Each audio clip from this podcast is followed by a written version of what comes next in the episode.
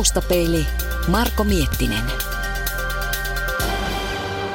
Miltä se näytti? Mun mielestä oli ihan mahtavaa nähdä, miten suomalaiset on pystynyt tekemään noin perinpohjaisen sarjan. Ja pelkkä se, onko se nyt insertti siinä, kun alkaa se syke sykkimään siinä se sarjan niin kuin mainos, niin siitä jo niin kuin tavallaan sai semmoisen kuvan, että kyllähän jotain loistokasta on varmaan luvassa.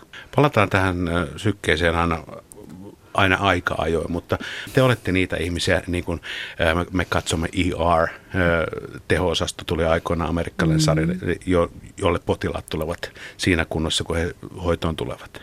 Kyllä, näin on. Eli ehkä semmoinen niin kuin päivystys voi olla aika vieras sana osalle kuulijakunnasta, mutta ensiapu on ehkä semmoinen kuvaavampi, että sinne tullaan juuri siinä kunnossa, kun lähdetään sairaalaan. Eli kaikki akuutit sairastumiset, loukkaantumiset tulee meille hoidettavaksi.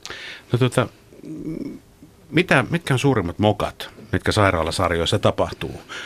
No lääkityksissä voi mennä pieleen ja siinä mitä ylipäänsä tehdään niille potilaille ja miten se tehdään. Että tässä sykkeessä, jos siihen taas palataan, niin siinä oli selvästi paneuduttu opettelemaan niitä temppuja, mitä potilaille ihan oikeastikin tehdään.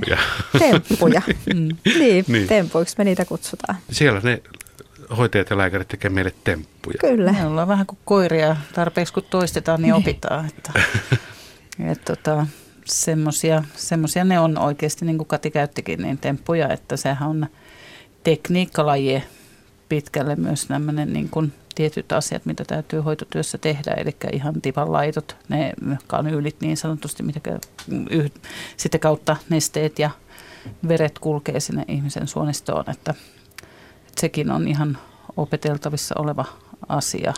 Kun sairaanhoitajana, terveydenhuoltoalan ammattilaisena katsoo sairaalasarjoja, niin katsotteko te vähän niin kuin erilaisella silmällä?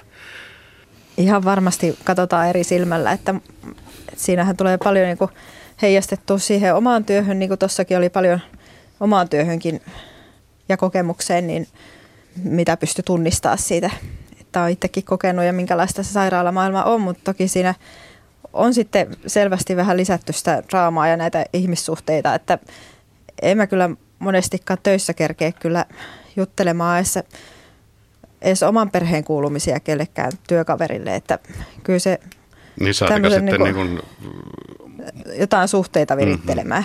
Niin. Ei oikein niin kuin ainakaan mun työpäiviin mahdu sellaiset. Mitäs Tanja?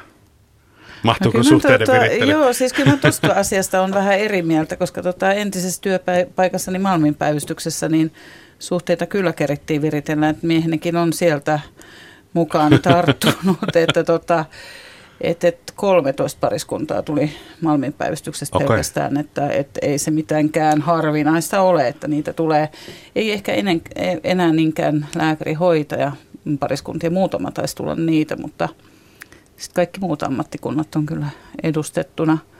Mutta joo, miten mä niin kun katson, niin mua kiinnostaa nykyään ne lähinnä se just semmoinen suhdepuoli ja se, miten ne ihmiset kohdataan. Niissä ei enää se kikkailu siellä taustalla. Silloin kun mä tulin teho-osastoon ja mä olin ihan urani alkuvaiheessa, niin katsoin niitä tarkkaan ja ei noin voi tehdä ja ei ja ei tätä. No mitä ei voi tehdä? No siis teho-osastossahan oli kauheasti kaikkea, elvytettiin siinä sängyssä ja matkalla jonnekin ja nehän oli ihan siis, se oli ihan huuhaata näin niin kuin virheellistä infoa, ei koskaan elvytetä.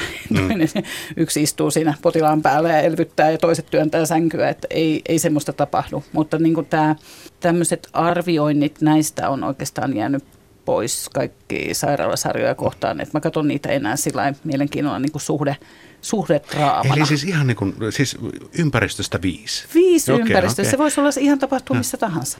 Miten usein terveydenhoitoalan ammattilaiset katsoo tämmöistä, että mä jos laskeskelin, että jos pelkästään sairaanhoitajat, lähihoitajat, lääkärit, yli 300 000 ihmistä on katsojia jo silloin. Mm-hmm. Että aika isosta ammattikunnasta on kysymys. Kyllä. Mä oon ihan varma, että sairaanhoitajat ja lääkärit katsoo tämmöisiä sarjoja. Ja se, että mä ainakin Katoin sitä kyllä niin kuin viihteenä, että sitä on kiva katsella vähän niin kuin ulkopuolelta, kun ei ole itse siinä keskellä sitä työtä tekemässä, niin sitä on kiva katsoa niin kuin viihteen kannalta välillä. Joo, ja mä sanoisin tuohon ehkä sillä, että on tosiaan, niin kuin tuli jo aiemmin ilmi, että ylittänyt jo sen iän, missä alkaa arvostelemaan sitä, että ei noin voi tehdä, että toi on liian fiktiivistä, että se kannattaa niin kuin unohtaa, kun seuraa. Sitä ei pääse siihen reality. Niin. Se pitäisi olla reality. Eihän esimerkiksi tämä, joka tuli Jorvin päivystyksestä, joku sairaala reality oli, niin se oli kaukana sekin todellisuudesta, vaikka siinä pyrittiin kuvaamaan sitä reality TV:tä, niin ei sekään päässyt ihan siihen, mitä se onko oikeasti on. Niin, onko tavallinen sairaalatyö, esimerkiksi ensiavussa, mitä tässä sykkeessäkin kuvataan hyvin pitkälle, ensiapua toki myöskin paljon muutakin, niin onko se liian tylsää ja liian hidastempoista ilman tätä draamaa? Kyllä se nopeatempoista on, mutta se, että oikeasti se yksi sairaanhoitaja tekee yhdessä työpisteessä eikä käy välillä Norjassa ja välillä leikkaussalissa ja välillä sitten lohduttelemassa potilasta, että ei se normaali sairaanhoitaja niin laaja-alaisesti pompi siinä työssä. Että silloin on saatu ehkä vähän enempi niin kuin näytettyä sitä sairaalamaailmaa kokonaisuutena, kun sillä ei näytettäisi vaan oikeasti jonkun yhtä työpistettä. Mitä toimenkuvia niin kun ensiavussa päivystyksessä teille kuuluu? Laitoshuollosta. Eli? Eli jos potilas oksentaa lattialle, niin kyllä se siivotaan sieltä. Ainakin mä siivoon, on itse aloittanut laitoshuoltajana, niin se kuuluu mun mielestä mun toimenkuvaan edelleen. Jos mun potilas oksentaa siihen, niin en mä sitä siihen jätä, kutsun laitosapulaista siivoamaan. Toki jos on joku sellainen tilanne, että mun on pakko pyytää siihen apua. Mutta ja sitten siihen ihan juuri näihin esimerkiksi intuboinnista avustamiseen. Et se on niin laaja toimenkuva, että siihen mä mietin just, että mä olin tyttäreni koulussa esittelemässä sairaanhoitajan ammattia alasteikäisille ja sain sitten lainaksi erinäisiä tavaroita työpisteestäni. Ja mä mietin, että herra jestas, että mulla oli pieni pussukka mukana, mutta jo siinä oli valtava määrä tavaraa, mitä mun piti osata käyttää. Et se on kuitenkin se repertuaari, ja se oli vaan pieni palanen siitä koko mun tavaran, tai sitä, mitä mä teen työssäni. Plus sitten toki se ihminen. Ja ihmistä ei pidä ikinä unohtaa. Tuossahan itse asiassa Syke-sarjan lehdistötilaisuudessa Lena Meriläinen sanoi, että hänelle tuotti suunnattomia ongelmia kaikenlaisten vempainten käsissä pitäminen, että se niin pysyy niin oikeasti. Ja ihan hanskojen laitto, että se oli kanssa hauskan kuulosta, että näyttelijät on tehnyt töitä, että ne oppii laittamaan hanskat vikkelää käteen. Onko Sykkeessä tehty paljon töitä? Oliko Sykkeen näyttelijät uskottavia rooleissaan sairaanhoitajana? Puhutaan nyt sairaanhoitajista. Ja. Ehdottomasti oli onnistunut kyllä näyttelemään sitä, jos ajattelen vaikka Johannaa, joka pystyy eläytymään jotenkin niihin sellaisiin kikseihin esimerkiksi, mitä hoitaja voi työssään saada, kun se kokee jotain suurta onnistumista siinä. Ja sitten siellä oli monta hoitajaa, tai itse asiassa kaikki osasi kyllä ihan mielettömän hyvin niihin omaisiin ja niiden tuskaan paneutua, niin kuin sairaanhoitaja oikeastikin tekee. Että jotenkin ne varmaan seurannut hienosti oikeita sairaanhoitajia työssään ja päässyt sitten siihen tunnemaailmaan käsiksi. Saako sairaanhoitaja olla ensiavussa esimerkiksi ihminen, joka suhtautuu asioihin tunteella, vai pitääkö olla kylmä ja järkevä? Tietyissä asioissa auttaa semmoinen kylmä ja järkevyys, varsinkin jos vähäkään on huvittava asia, niin silloin täytyy kyllä niin kuin koota itsensä, koska toki jotkut asiat saattaa aiheuttaa semmoista niin kuin joko myötähäpeää tai huvittuneisuutta tai mitä nyt meidän kulloinkin, mutta se, että kyllä mä niin kun varsinkin mitä enemmän ikää tulee, niin täytyy sanoa, että semmoinen myötäelämisen niin kun taika täytyy löytää jokainen itsestään, koska se on ihmisten kanssa tehtävää työtä, ja jos me aletaan koneemaisesti hoitaa ketä tahansa, niin me menetetään kyllä se minkä takia me ollaan joskus valmistuttu.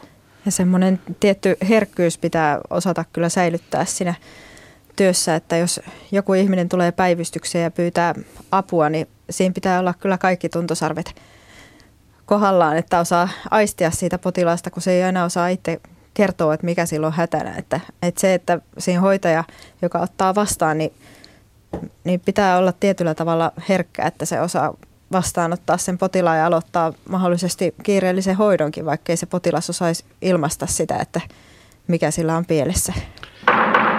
Taustapeilissä vieraana tänään siis sairaanhoitajat Tanja Ekholm-Venäläinen ja Kati Hiisvirta. Sanoitte just tuosta omaisista. Monta kertaa siis nimenomaan TV-sarjat, koska ne eivät voi olla opetusohjelmia, eivät voi olla tuollaisia, vaan siihen pitää olla draamaa. Niin sitä draamaa rakennetaan myös omaisten, potilaiden ja henkilökunnan väliin. Minkälaista se todellisuudessa on?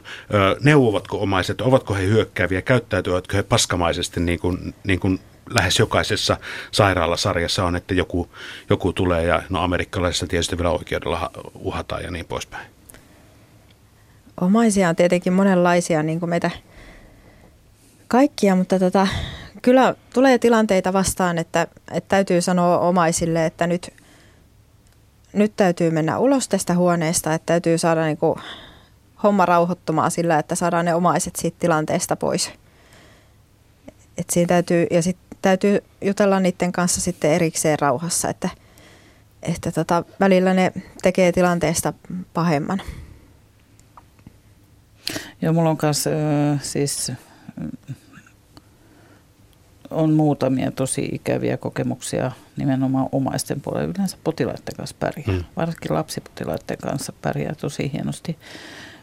Toki mä ymmärrän hirveän pitkälle tietyn hädän, huolen, mikä yleensä on taustalla se syynä siihen, että käyttäydytään ehkä vähän epäasiallisestikin. Että se hätähuoli, turhautuminen, että kun itse ei pysty auttamaan, niin aiheuttaa sitten tämmöisiä.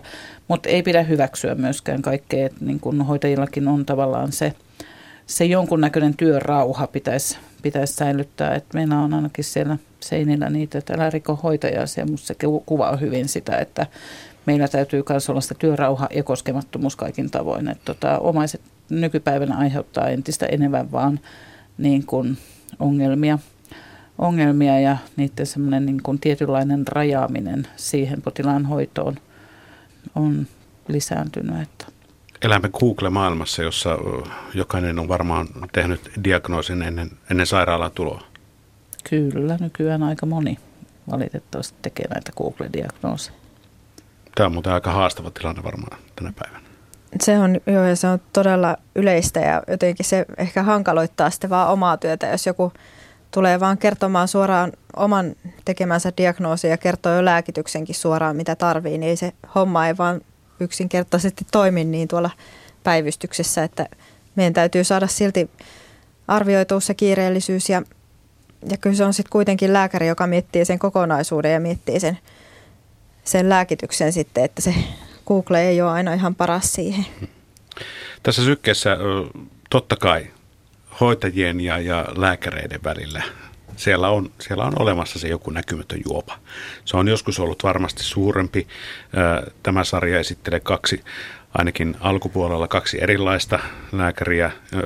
Toki tietysti ovat oman arvon tuntevia ehdottomasti. Mutta mitä se todellisuudessa on? Ovatko kirurgit sellaisia, että heidän huoneeseensa ei saakuri astuta? He ovat jumalista seuraavia, niin kuin Syke-sarjan sloganikin kertoo. Ihan varmaan kirurgejakin on erilaisia. No nyt puhutaan stereotypioista ihan niin. Siis. No mä voisin sanoa sen verran, että naiskirurgia on oma tieteenalansa täysin. Eli älä Kati ota naiskirurgia itsellesi, sit, jos joskus lääkikseen päästä.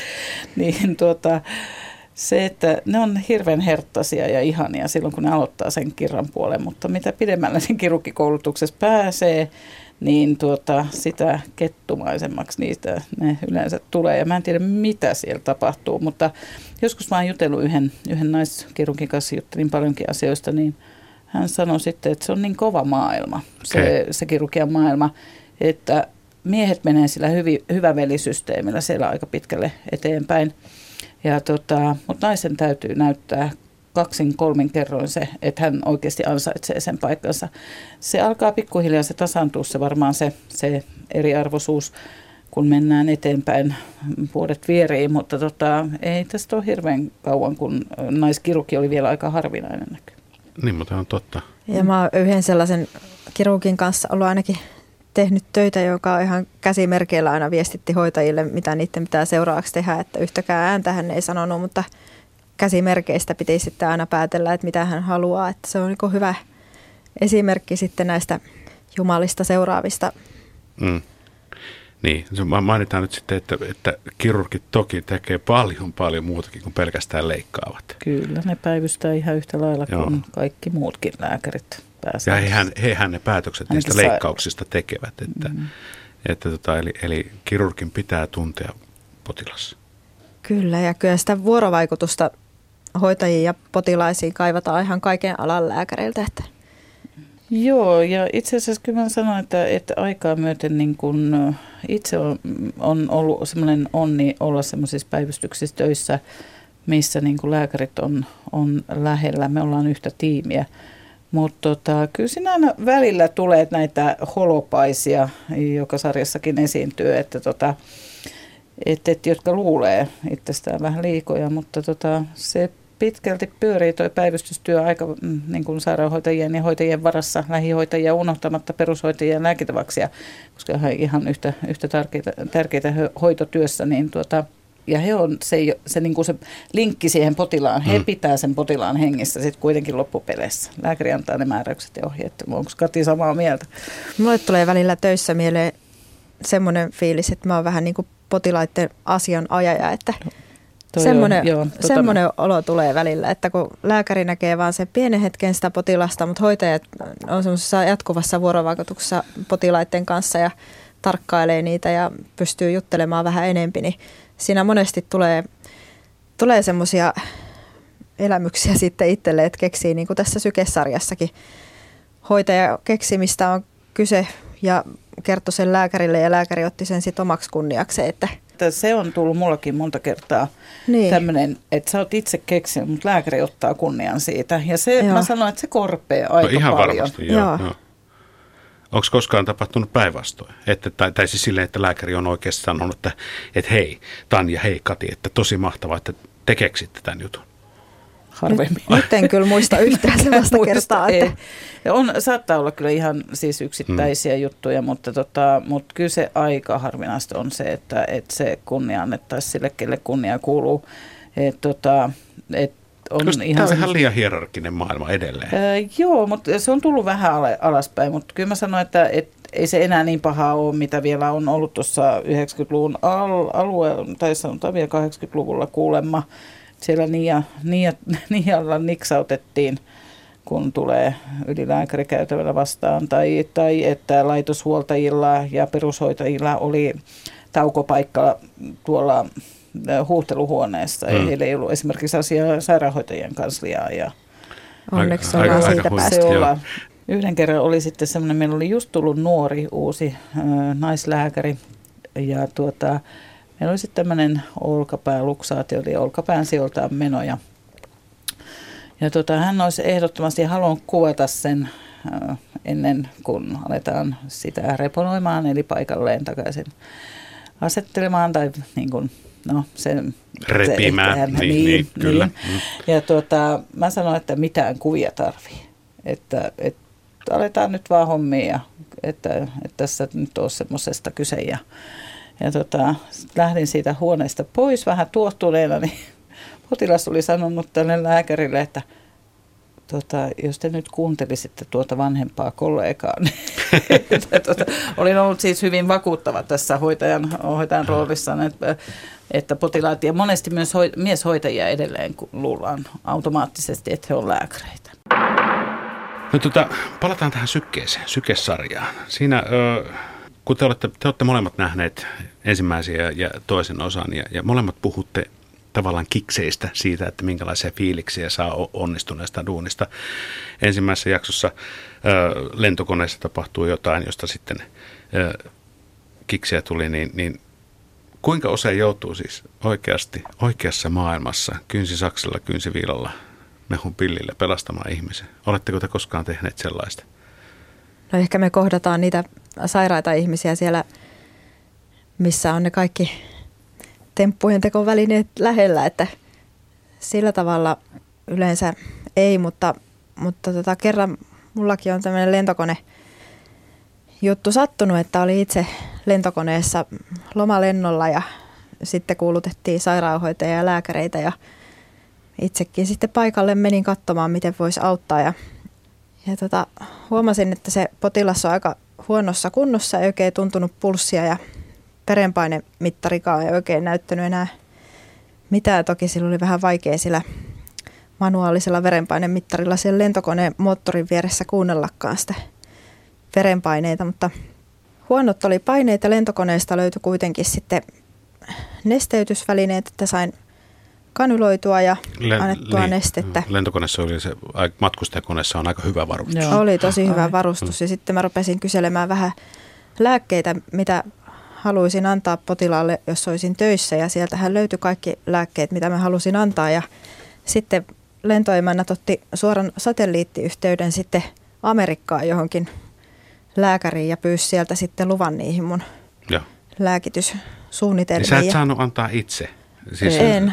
Aina hoitajat tarvii lääkärin siunauksen kaikille lääkkeen antamiselle, paitsi käsikauppalääkkeille. Okay.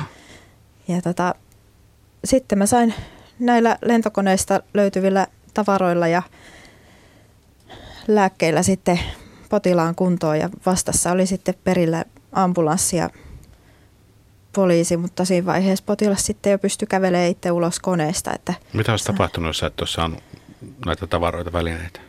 Silloin oli kyllä niin huonot verenpaineet ja pulssit, että kyllähän olisi kuollut, jos ei mitään olisi tehty siellä yläilmoissa. Loppu hyvin, kaikki hyvin. Kyllä mulle tuli ainakin niin hyvä fiilis siitä, kun pystyi toista auttamaan ihan niin kuin oikeasti. Pystyin kyllä samastumaan tähän Johannaan tuossa sykkeessä ihan varmasti. Ja toki semmoisia kiksejä saa kyllä ihan siitä omasta työstäkin, ettei tarvitse olla lentokoneessakaan. Mm.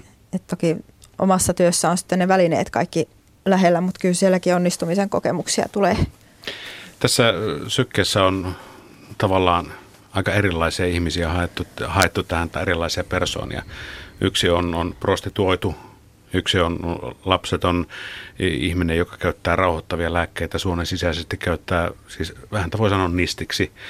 Yksi on sitten tämmöinen täydellinen sairaanhoitaja, lääkärin vaimo, joka sitten haluaa, tämä on se Johanna. Ja sitten yksi on semmoinen kokenut vanha kettu. Löytyykö tommosia henkilöitä oikeasti? Noin rankkoja kohtaloita löytyykö taustalta? Ihan varmaan paljon. Valitettavan paljon esimerkiksi varsinkin noita niin sanottuja nistejä.